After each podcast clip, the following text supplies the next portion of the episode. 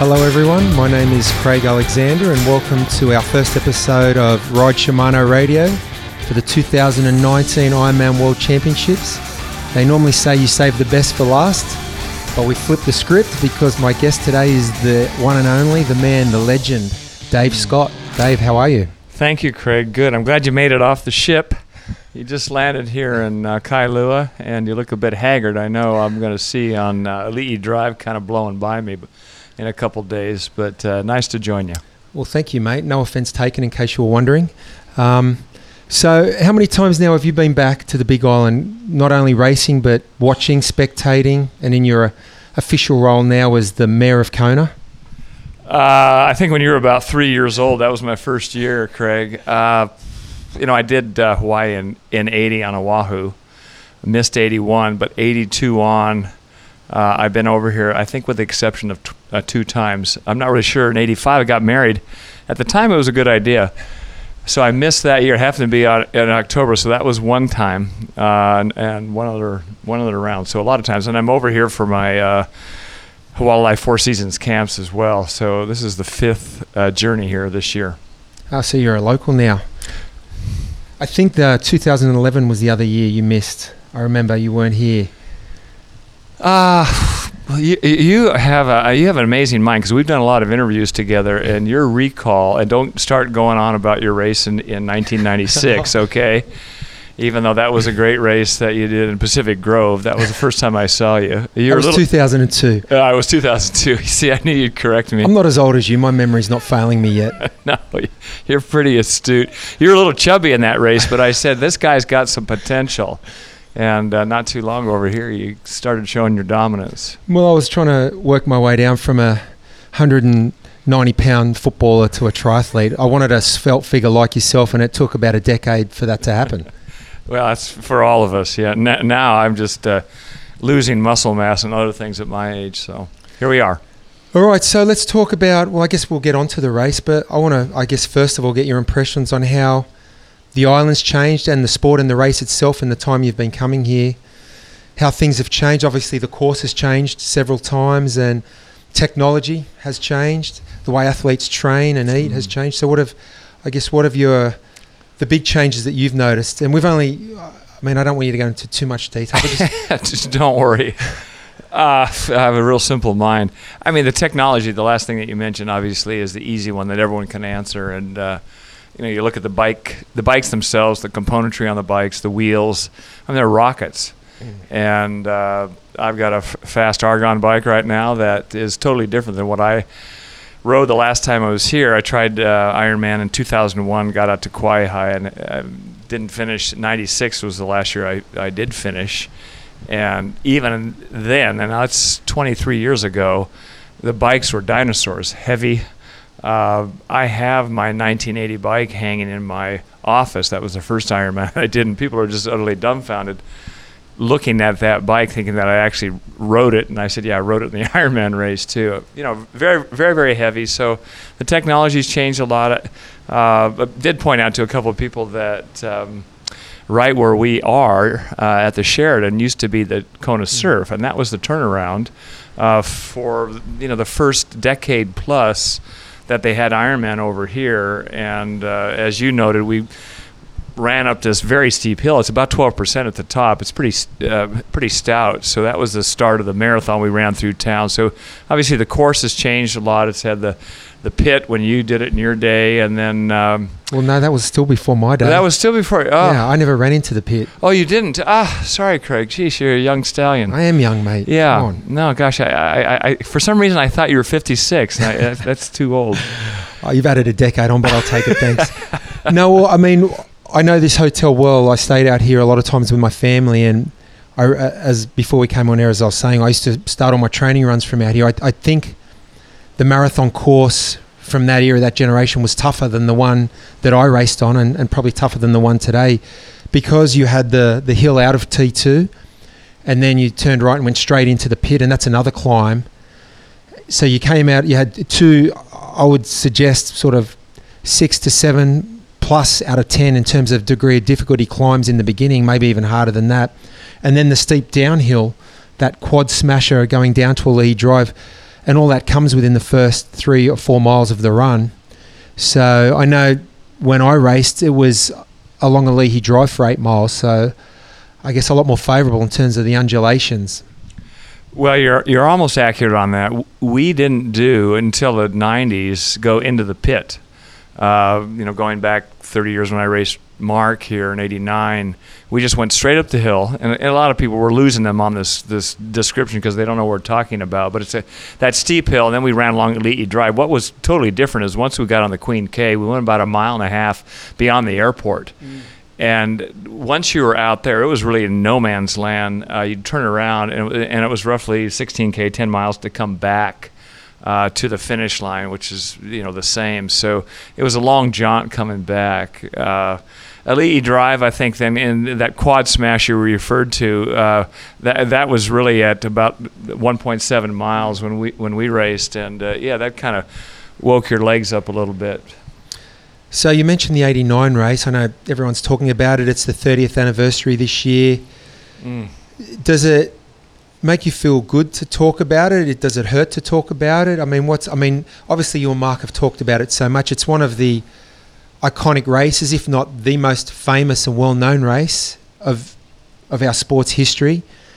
And you guys have to talk about it a lot, have to reflect on it. What's what's that like? Does it hurt, or has, has I guess with the passage of time?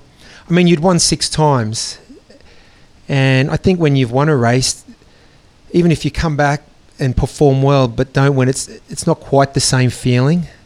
So what's what's it like to reflect on the '89 race a lot? Oh, Mark and I have reflected on it a lot, and everyone knows the outcome. So he mm. he's very pleased with the storyline. uh, close mate of mine who had come over to all my races. His name is Mike uh, the few times that we went out riding, we'd play these games. He was slower than I was. I'd chase him down for 100K, and sometimes I'd catch him in the last two kilometers. He said, Why are you covering the 89 race? That wasn't the greatest race ever. How about the other ones you passed Mark? Uh, like 87, I caught Mark around 22 miles, and 84 at about the halfway point. Uh, you know, it's gone down as this, as you said, this iconic race because it, it was close and we were going back and forth. It was close throughout the the entire day. So, you know, after 30 years, if that wears on me now, that doesn't bring my heart uh, issues. Uh, and we have talked about it a lot. We're talking about it over here. We have a couple podcasts, and we have a we have an ongoing 10 part series that's uh, you can go to the, to the website. It's called 1989thestory.com. Uh, we're going to be releasing number eight uh, I've just written nine, so I'm just trying to stay ahead. Mark has already done ten, which is race day. He's he's beaten me in this as well.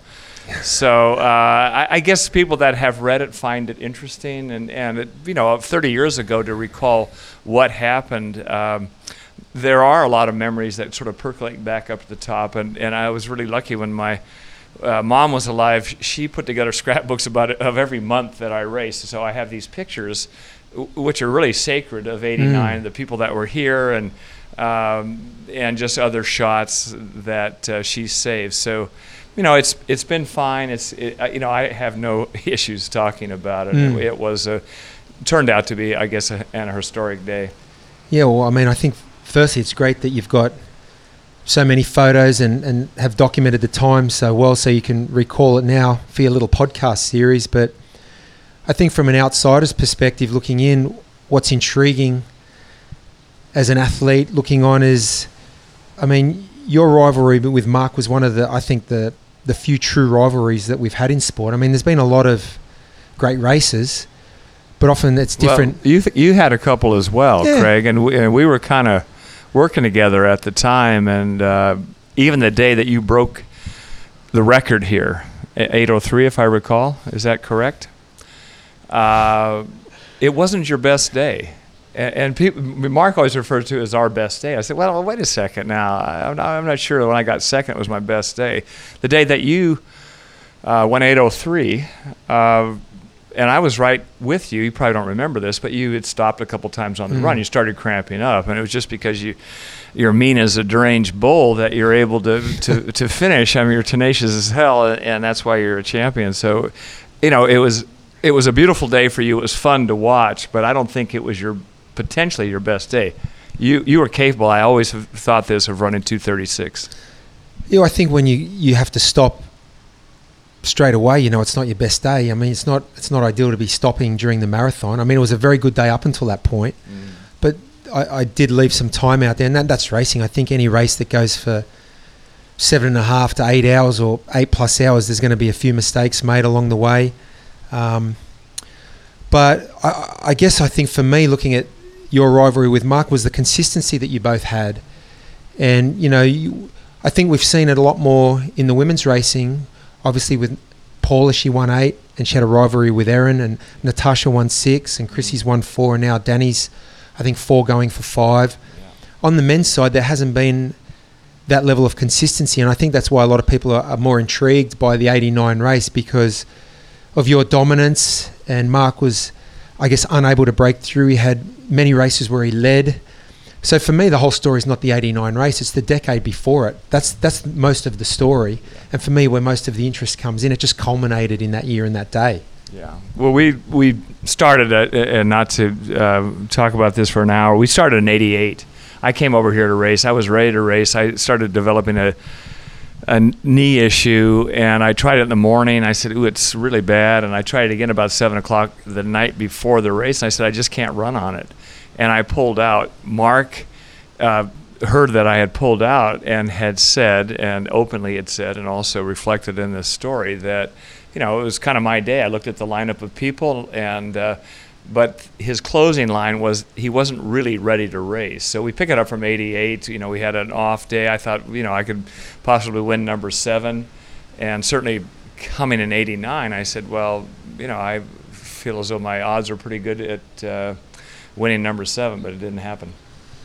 So okay, let's move on then uh, and talk about the race itself and the conditions here. Because of all the races I did during uh, my career, I, I feel that this is special for a number of reasons. Obviously, the history.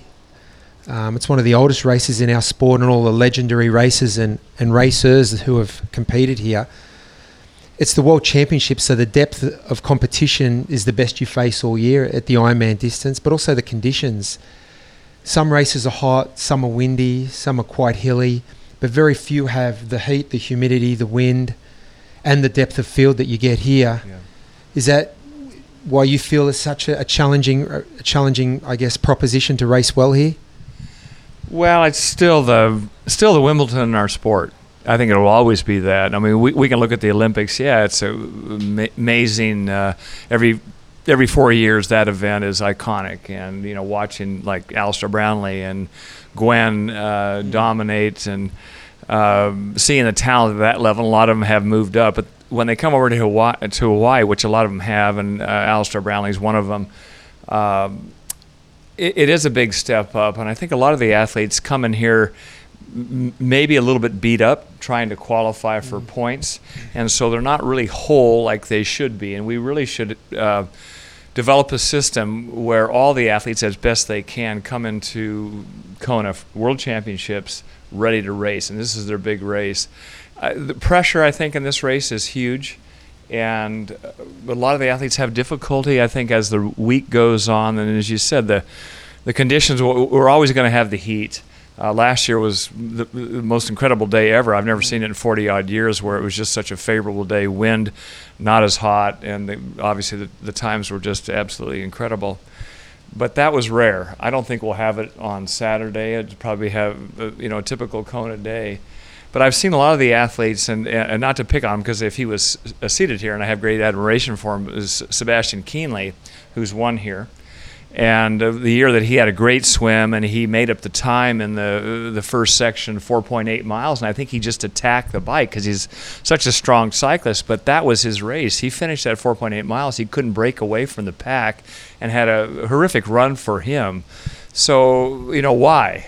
Why did that happen? He's experienced. So you know he has to temper and diffuse some of his energy and do what he's done well and then say now's my time to go and i think a lot of the athletes and i, and I mentioned brownlee uh, i talked to him at, at uh, 70.3 world champs and he said give me three points tell me three things about kona that will be helpful which I won't share with you right now. But uh, if he wins, maybe that's a, it's a good thing if he remembered one of them. Uh, but I think historically he's gone very, very hard. He tries to blow everyone away on the swim and the Did you tell him to pace himself at the start of the run? I, I, yes, absolutely, a- absolutely. And, and Craig, you've seen it here, and we talked about your races. Oh, the first 5K, I was running 5:35 pace uh, per mile. You, you know, you're you're running three 328 uh, per k, and I said, don't do that. Yeah. You're not going to be able to hold that. So, but the the pageantry of the event and the people screaming, and now you're on the run and you're ready to go. You felt great, but it, it came back to bite you a little Mm. bit. So it, it- I didn't really answer your question. I, I think the pressure is much greater than most races. Yeah, it's it's an interesting dynamic. You know, I think every year that I've I've been here either as a spectator or as a competitor, you look at the start list, men's and ladies, and there's a lot who could win potentially based on what you've seen in the past, their form that year, what you think their physical fitness should be leading into the World Championships. I always presume everyone's going to be in their best shape, although we know that's not always the case, but on paper it should be and you think, well, then who's got the confidence to think? Uh, for me, that's the next piece of the puzzle. Who's got the confidence to think that I truly believe I can I can win here, and not, a I guess a false sense of security or an arrogance, but that confidence. Mm. But then also, I guess the third part is I get the composure under pressure. What you're alluded to, to to maybe park your ego and make smart decisions in that race situation when it is time to slow down or um, you know someone you think you should be riding with or running with it's it's uncomfortable to be going at that pace and you need to make a smart decision in the moment and I always found coming up from short course that was that mental discipline in the heat of battle was the hardest thing to accomplish. And, and that's what I'm interested to watch. After watching Ali and I'm I think he's one of the greatest triathletes we've ever seen. I mean he is just so fun to watch. Phenomenal, he is incredible. Aggressive. but to, to watch him come in in Nice and put his socks on in T2 and, and Gustav jumped him for about 20 seconds and, then and Alistair just ate that time away so quickly and Gustav was running 318s or 3 I mean he ran a 108 so he averaged 321s Yeah, Alistair took that time out of him so quickly and then put an equal amount of time into him in 4 kilometres Yeah. so from an outsider looking in, I just thought maybe if he'd pace the start of that run, but it's hard to do when, I mean, he's won two Olympic gold medals and multiple world titles just by ripping out a T2 and throwing caution to the wind. I think that's the difference with this race. Maybe you need to park that sometimes. yeah, uh, very eloquent, Craig. Right on the right on the money. I mean, we, we learn over time, and I think the athletes, he's not going to get away on the swim. He's going to have a posse with him on the bike. You know, speaking of Alistair, but you know, we've got Jan Frodeno, we've got lots of talent in that men's field. But there's there's an attrition point, and quite often uh, the the men's race has fallen apart once they come off of Hawi. It's not the climb up the Hawi, that you know 12k climb, which is tough if the wind's in their face. But once they've come back down the hill and they've got about 31k back to Kawaihae, 18 miles, and um, and then that, now they're on the Queen K. They're not home yet, and the rolling hills in there. That's where the cycling leg gets fragmented or guys are just barely hanging on and then and they're decimated in the in the first mile of the run so you know I, I think you're right on it for all of them I think they've got to really recognize when they can put the dagger in but they need to be patient Okay, well, we've started talking about the contenders, so let's just continue with along that theme. We'll we'll talk about the men first. You mentioned Jan, two-time champion here, one of the the legends of our sport, one of the great athletes we've seen. He missed racing here last year. Uh, he's getting a little older. I, I think he's 37 or 38, so he's he's into his late 30s. To me, it looks like he's had a good year. He hasn't ra- over raced. Um, he looks to be in amazing shape, if you believe everything you see and read on social media. Um, oh I believe everything Yeah, me too, Yeah. actually. yeah Um, No, so he, he, he's he, he looks magnificent. You know, if you're looking at bodies that are ready to go, doesn't matter what gender you're, you're interested in. He is, uh, you know, he's a specimen. he has a hell of a rig on him, Yeah. for sure. I just, Well stated. yeah, I just wonder the mindset though when you come into this race having missed the year before, and you you had it, you had it. And I mean he was in pretty dominant form last year too. Um, so I think I think he's going to be hungry. He's definitely, in my mind, always one of the favourites. I mean, when you have the track record he's got, it's it's not really, f- in my mind, about the. We know physically he's good enough to win. Yeah. It's a question of is the motivation still there? Has he dotted the i's and crossed the t's? It- you know, at at this point in his career in his life, is he doing the things that he knows he needs to do? And if the answer is yes, then he's certainly going to be one of the athletes we're looking at. Would you agree? I agree. Yeah, I, think I, I think he's still hungry. Uh, I, I saw him in uh, South Africa, and he ran 106. He ran with his rivals. It, it was a picture-perfect scripted race with Javier Gomez and and Alistair Brownlee, and, and Frodeno ran 106 off the bike coming over here, and everyone's thinking, you know, with an extraordinary 70.3, he'll do the same. Then he he bows out, you know, a few days before the race in Kona. So he's definitely hungry. He had a good Ironman this year, and as you said, he didn't over race. And you know, if if someone said, "Oh, he's not ready," I think they're kidding dreaming. themselves. They're dreaming. Yeah, of course he's ready. Yeah, as we say in Australia, tell them they're dreaming. Yeah, they are dreaming. I'm with you on that. That race in South Africa was one of the great races we've seen, I think, and I, I think we saw his experience. He obviously stepped up in distance earlier than the other two, Javier and Ali, and I think he, we saw his experience in his composure, particularly at the start of that half marathon, and he was able to hold pace a little bit better. The other two weren't too shabby either, though 107 and 108. It's no, pretty, that, that, that's that's brilliant. That's it's pretty rapid. That's very very quick. I mean, they're you know they're stellar, and you know Brownlee has raced Frodeno and and vice versa. So, you know they're they're both contenders, but the field is deeper than two guys. We'll throw some other names out then. Who well, you we you start. You you're the historian. Uh, who would you go with? Okay, well, one name you mentioned, Sebi, Sebastian. He's he's won once here. He's been on the podium, I think, on multiple other occasions. He had a bit of a misfire last year with an injury. Uh, He's one guy I think we haven't seen the best of on, on this island because we've seen the best of him at other races like Roth and, and Frankfurt where he's out of this world. And I guess it's hard to be that when you're injured like he was last year. But I think his his race in Nice a month ago indicated that he's rounding nicely into form. Would you agree? Absolutely. And he, I saw him right after the race. He ran 109 off the bike. That's as fast as uh, half off the bike, and he was very pleased with that. You know, all of a sudden there's one, two, three, and who's fourth? Uh, but he had a good good race, and and uh, you know he felt good about the day. I think everyone at his level would have liked to have won, but I think his better assets are for the Ironman. Okay, well, another name then, Ben Hoffman, who was another guy who missed last year. I think it was a sacral stress fracture. But he's a, he's a guy who's got some form. He's had a second and a fourth here. So, and I think two very dominant performances at Ironman South Africa, where I want to say he ran 240 or a touch under. So, what do you think of his chances this year? Uh, I just saw Ben just about an hour ago. He was in the gym, and he looked good. He just has a new daughter. Was he lifting much weight? Uh, uh, he was doing some heavy, heavy, heavy, heavy squats. Uh, no, he wasn't. Uh, I don't know if he lifts heavy weights like you did during your heyday. Uh, I Oh, you always remember me. those. You uh, flatter me. Yeah, we'll come back to Ben. I think Ben's got a good chance. He was really confident. He's got a new daughter. He's real happy. He's had good training and and uh, and he's performed well here. Can he win? I think if those guys are off a little bit, he has an opportunity. Uh, what were you doing in the gym? I, I got in a swim uh, just to come over here to kind of prime myself for this sterling interview. Ah, good. Okay. Well, here's another name. Uh, a guy from the US, Tim O'Donnell. Tim was second here one year, and I'd like to see him do well along with his wife, uh, Mirinda. Uh, so, be great to see them both step up, and uh, you know they're both tenacious. They know how to race, they, and they know how to race this race. Uh, Mirinda's a multiple winner here, Mm. so uh, not jumping to the women, but sh- she certainly is in.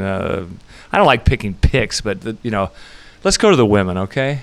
Well, okay. Are, are we done with the men? Well, I was going to ask for a dark horse pick as well. Oh, oh, oh, oh, well, again, I, I'm going to defer that to you. Why don't you give me your Uh, dark I- horse?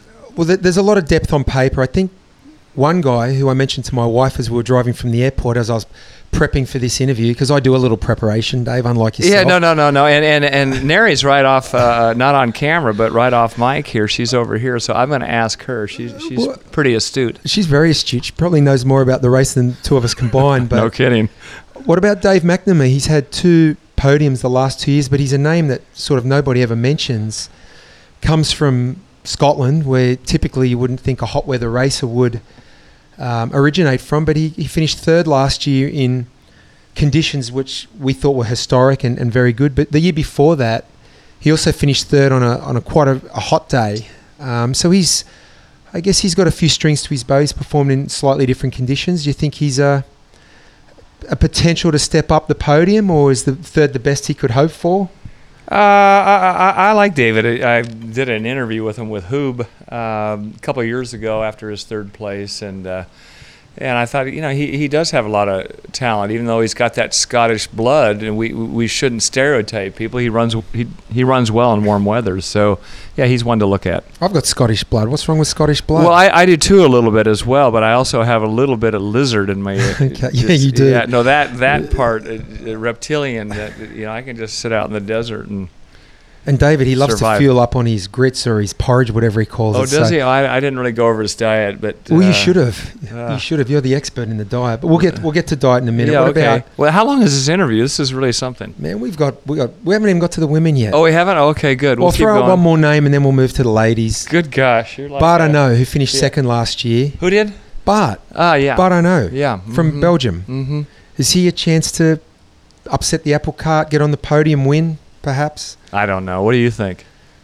Well, I think if you're good enough to get second, Hmm. I think you're good enough to, to come back and and at least replicate that level of a performance. So Yeah, he was steady through the whole day. ran ran nicely. So yeah, of course. Let's put him in that okay, in that bucket of people that we've mentioned, and and it, and we could add more to that bucket. yeah, but and let's there's move on. there are some outsiders. Yeah, I, I you know the the difference with a lot of the top athletes is that they have done well and and not chiding anyone or uh, belittling anyone's talent.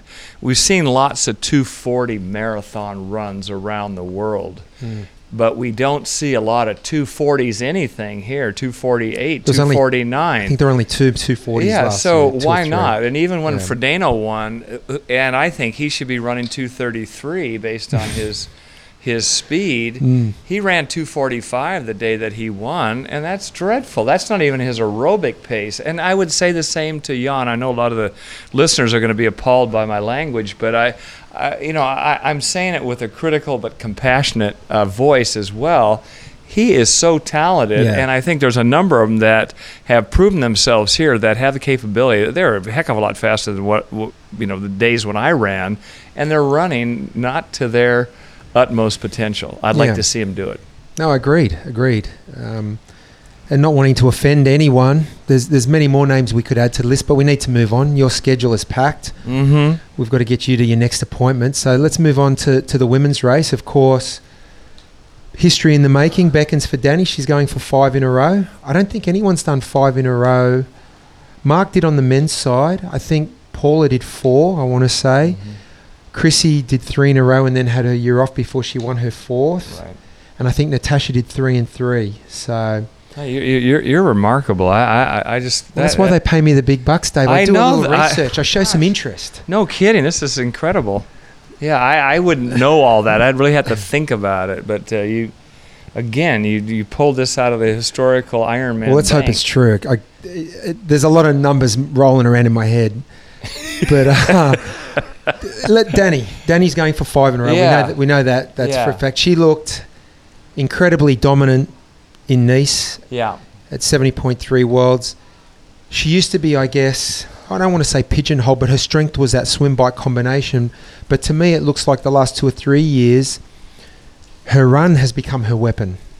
Well, her runs are weapons, certainly in the 70.3. I, again, I feel as though, uh, and you call her Danny, it's kind of an Aussie thing. You, you, you abbreviate things. You've We got all these nicknames for everyone. nicknames for everyone. I don't call her Danny, I call her Daniela. Daniela. So Daniela, uh, she she hasn't run well here, and I'll put her in the same short list with Jan.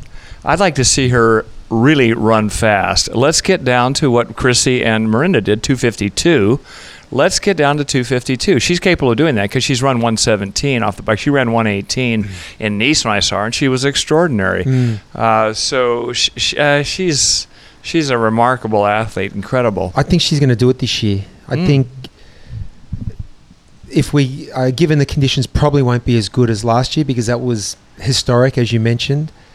Given the typical conditions we see, I think she's one athlete you see year to year, molds her race a little differently, learns, adds extra strings to her bow. I think I think she will run that this year. But so she she's the big favourite. Then what about Lucy Charles? Well, I'm just going to say something about Daniela, and you, and I'm sure you recognize this. She ha- was nine minutes slower than what she uh, has done in previous years here out of the swim.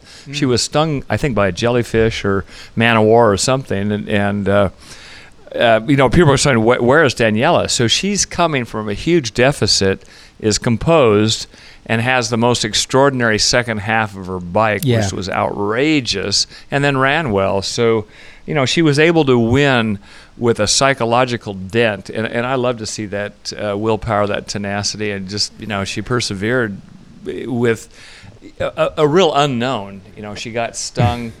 Probably went into shock a little bit, and then got on her bike, and it, I think it was like a motorcycle. So, uh, yeah, she she's amazing. I saw Lucy Charles, uh, uh, of course, in um, in a lot of races where she's coming second to Danielle second here last year, and uh, I, I could tell, you know, being in the finish line uh, when the women finished last year, there was a, a feeling from Lucy that I'm gravely disappointed. I saw her in Nice. I don't know what I told her, but you know, I have great admiration for her. She likes to go out hard. She likes to lead. She's proven that she can run, and I think if she is capable of, of running what she has done in the half, she's able to run 250s low here, which you know, if she's close on the bike. Daniela is off a little bit. Mirinda might be back. She's my in my top three, um, and not necessarily in any order. Uh, I know you picked Daniela to win, and I, I, I'm No, not. hang di- on, hang on. Oh, okay. Oh, okay. I okay haven't sorry. picked anyone yet, but oh, you haven't? Oh, okay. Well, you said I think she can win. I, I I well, she can win. Well, she can win, of course, and I agree. That's kind of a silly statement, but uh, yeah, she. They're all darn good. They're real good. You know me, I like to sit on the fence. I don't want to upset anyone or. I don't either, and I don't like doing predictions. You're the one who brought it up. I, I, I think it kind of disparages the rest of the talent, but we're kind of on this vein, so here we go. Okay, well, throw me under the bus. Yeah, it was my bit. idea. I said predictions. Good on you. Yeah. All right, well, seeing as we're going with predictions, what about Anne Haug, who finished third here last year? Had a very slow start to the year through injury, and that's not always a bad thing. As you alluded to before, by the time we get to October, we see a lot of athletes have jumped through hoops, have raced at a high level for a long period of time, and that doesn't always help their performances at the back end of the year. She qualified or validated, whatever the word is they use these days, at Copenhagen with I think an eight hour thirty. I want to say or an eight thirty five. Wow. She was on her own all day, so she's obviously rounded into form. Last year was her first year doing Ironman. This is her second year, so you would think she's trending up. You know, with experience and what she learnt racing here last year, and now two years of Ironman preps. She's got to be a name we're looking at as well. I am with you on that because I, I saw her in South Africa run 114 off the bike. One of the fastest, if not the fastest, uh, women's uh, She's a ridiculous 21k. She's Yeah, a incredible. rocket, and watching her run, she's elegant. I just, you know, her form is magic. She's light. She comes from ITU. Mm. Uh, you know, I thought she was brilliant. So yes, she is. She's a bona fide contender, and I and I think she doesn't want to come in fourth on our short list. You know, No, well, we've got a third on our list. Oh, we do. Okay. Well, she. I, I think she. You know, could win this. She's capable of running under 250. Yeah, absolutely. And, and we're we're just speculating. Uh, Well, we, we, we are, and, and, and it's hard to do this. I I don't know if anyone's going to listen to this, but uh, maybe at some point. well, my mum will listen to my brother, so there's two. Yeah. What about your friend Mike? You'll listen. Uh, my, no, no, no. He he gets lost in all this gobbledygook. well, I'm not surprised because actually, when I met Mike, he was staying with you Yeah. five years ago. He'd flown all the way from the mainland to come and stay with you, and you had him sleeping on the couch or on the floor. No, and no, you locked him out one night as well. Yeah, you're- he was on your lanai. You're thinking of another mate. That's John, and John, Oh, John. Is, John is en route right now. He's coming out again. He used to Are you be. going to lock him out this year? Or yeah, and a- a- actually, he, he, he during the glory days, I went to the the Gold Coast in '89, raced over there, raced against Mark. Mark caught me on a 30k run, and uh, I don't know that was a, a precursor to having him beat me here. But John came over, and uh, I don't know. He, he's a soil scientist. He used to schlep A around soil for scientist? soil scientist. Yeah, he, he's internationally renowned. We don't need to go into his career and his, Okay. his CV, but uh, yeah, he's been to all my races uh, through the 80s. Uh, close mate for, uh, I went to his 70th birth, birthday. I went to his 30th, too. I know you get how old I am. I mean, he looks real bad for 70. uh, anyway, he's going to be here, and he sleeps out on the patio. I forgot what we were talking about. I don't know what we were We We're talking about your mates and how they're still hanging in there after three decades when you lock them out. four, de- four decades, yeah. No, he sleeps on the porch. He, but he's on the internet during race day giving me stats of a couple of people that I coach. And w- one guy, he's kind of come down a little bit, but he was 16 hours. And when you're 16 hours, you are out there in this black abyss. And I'm hoping he's going to shatter it. I, I, I don't remember the storyline was, Craig, because Oh, I'm just a tired guy. but that's interesting. We don't need to talk about John anymore. He'll be here soon. uh, John, if you're listening, well, he's he's one of the three people we know are listening. That's how we got on to John. That's what we were talking about. Right. We're talking about the Shimano interview. Yeah. We will have a couple because uh, I'll I'll bribe them and uh, give them a Dave Scott hat. We'll, That's a we'll real put it out through your social media. You've got about 30 followers, so there's 30 more listeners. But That's a, on a good day. I guess the hard thing about picking who we think is going to perform well at this race, it's hard because unless you've been in camp with people, you don't know who's sick, who's injured. We're basing a lot of this on all their pedigree in their class and past performance and, and what we think and presume they're going to be in their best shape, but, but we don't know. So, any dark horses in the ladies before we move on? We have covered the, the women thoroughly. Sarah True, No. uh, not a dark horse. I think she is. Anyway, well, let's move on. Um, what else do you want to talk about? Uh, you're you're the moderator. I'm just the soft talent over here. So You Go said it. ahead. We can cover any storyline. I mean, I I know quite a bit about other topics that are unrelated to triathlon. Oh, well, let me talk about this then. You talked about the technology that's come in into the sport, and I know, obviously, I haven't been in the sport as long as you have, and I haven't raced here on this island for five or so years now. But even the bikes, you mentioned the weight of the bikes, wheels, rolling resistance, tire pressures. I think not only the technology, but the the theory and the knowledge around the way we do things, what tire pressures we run, the width of rims. I've noticed. I mean, when I first came into the sport, it was about very narrow wheels, mm. high pressures, and it's sort of gone full circle now. We're running wider rims that are more aerodynamic, tire pressures lower, wider tires as well. I just think the knowledge in and around the sport, it's not only we know a lot more from wind tunnel testing and experience, the way we apply it is a lot better. But it's interesting how the times haven't really come down. I guess it's not reflective because I think the athletes are getting better. Um, they train smarter. The, nu- the, this, what we know around nutrition and recovery is better. My theory is it's tied in and around the qualifying process and how you, you mentioned it before. A lot of athletes get to this race beat up after jumping through hoops, trying to accumulate points, and potentially don't get to this race and, and a lot of the other championship races in their best form. Any thoughts on that? Well, that was a long-winded Question. Uh, question. Uh, you know, I, I think looking at uh, Jan Frodeno, I think the the double, and I've kind of seen this historically. The women are more resilient than the men. I used to see this with Heather Fuhr and Lori Bowden, and uh, they would quite often do an Ironman race Canada back then, then come here and do do well. But when the men doubled up or did a close race, even at seventy point three now, uh, we, you know, you kind of have to look. Well, who is who was at the at Nice? Is that going to affect them? It was a month ago, or a little over a month, and uh, you know, came back. Whether that was the issue that Jan had last year, trying to go back to back on those. You you won both of those races. Um, so inside a window where your last big race on top of a real hardy year, I'm always wary about those athletes that are over racing. When you feel fit, you can be overzealous about saying, "Oh, I want to do one more. I know I can, you know, mm. perform well. It's my final test." But uh, I think what you alluded to, I, there, you know, there's a lot of good coaches out there. They're doing physiological testing. They're doing blood draws. They're looking at the athlete's recovery as part of a huge uh, emphasis on being ready for their races.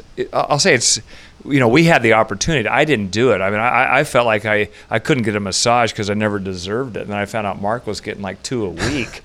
and I thought, well, I get one every six months because, uh, you know, it was kind of silly. But I think the athletes ha- do have an opportunity to kind of dial in um, their data a little bit better. Talking about the bikes, I mean, one of the interesting things is every, everyone's chasing watts. We're all intrigued by looking at their FTP and, and looking at watts and how fast they're going. But the bikes are so uh, so aerodynamic, and the equipment, as you alluded to, is is yeah, eons above what I used to ride.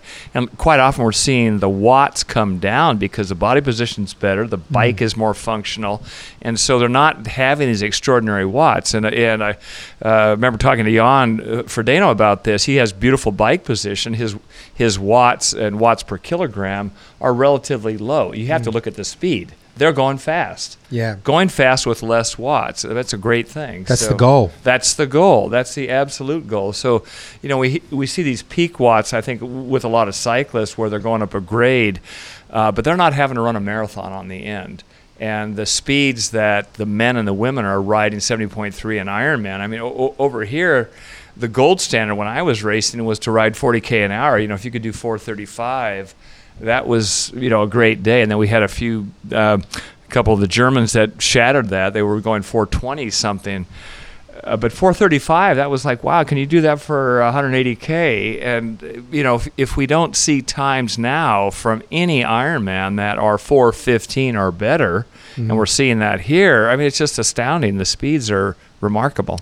Yeah, I, th- I think it's the application of the knowledge. And you alluded to it again there it's one thing to sit on a trainer or climb a hill and, and have a, a very high power output, but how does that actually translate to going fast for 112 miles? And you mentioned Jan. I think a skill these guys and girls have is they fine tune this position and they do the body work and the strength and conditioning to be able to hold that position. So that's a skill, that's an acquired skill, not only finding an aerodynamic position where they can sustain their power output, but being able to hold that position, having the core strength and stability to do it, and then be able to run a marathon off it. I mean, that was one thing, Craig, that that when we started kind of uh, chatting together during your heyday was, you know, you weren't symmetrical, and your strength work, I think, you know, really came up, and it was a little more defined, and and you know, I always felt that athletes can get away by being a little bit stronger, but you have good, you have beautiful biomechanics on the run as well. So, you know, I, I, I hear it's anecdotal that athletes are still kind of seasonal on strength training. We sort of throw it in, in you know, one uh, one bucket, but it's also the, your natural range of motion, your mobility in your mm-hmm. shoulders and your thoracic spine, and your hips, and you know people can look at their soleus and you know other areas, and all of a sudden, you know you see athletes that just look stiff, stiff when they're running, and we see this all the time. They get to about 20k on the run here in Kona, and you're thinking, who is that running?